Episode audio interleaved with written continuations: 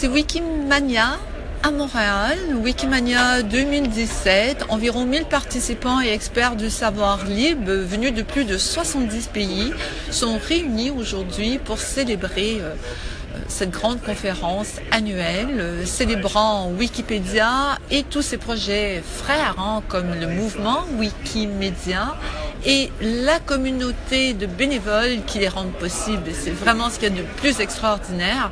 C'est le nombre impressionnant de bénévoles qui s'engagent et qui continuent à faire évoluer ce projet collaboratif euh, d'intelligence collective.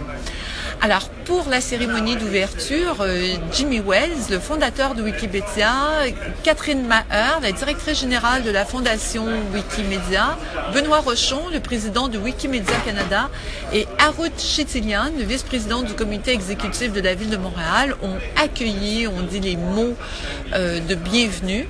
Euh, Ensuite, euh, Catherine Maher euh, euh, s'est jointe au PDG de Creative Commons, Ryan McClay, et du directeur général de la fondation Mozilla, Mark Schumann, et aux représentants du New Paul Myra pour annoncer la création de la bourse Bassel Cartabile pour la culture libre.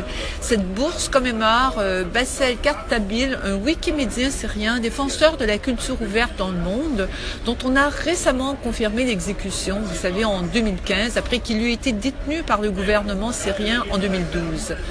Alors, pour honorer les réalisations de Bassel, la bourse supportera le travail d'individus remarquables qui cherchent à développer la culture dans des circonstances euh, difficiles. C'est un moment très émouvant.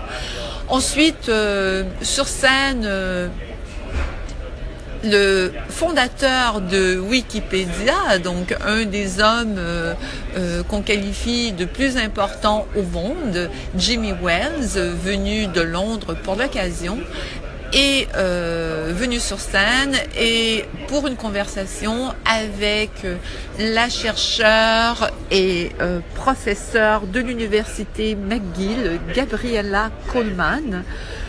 La conversation a été animée par euh, le fondateur de Wikitravel, que nous avons la chance d'avoir à Montréal avec nous, Evan Prodromou, avec qui je ferai un podcast pour des Make Me Smarter à suivre euh, au cours des prochaines semaines.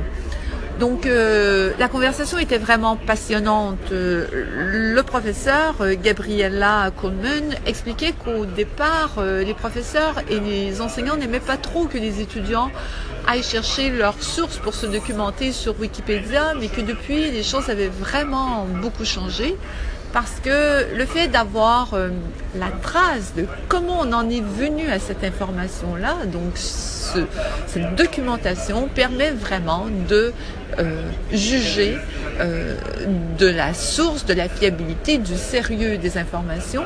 Et non seulement les enseignants et les professeurs désormais encouragent leurs étudiants à se documenter sur Wikipédia, et même les professeurs le font eux-mêmes, ils encouragent aussi leurs étudiants à améliorer Wikipédia avec des informations plus rigoureuses ou avec leurs recherches.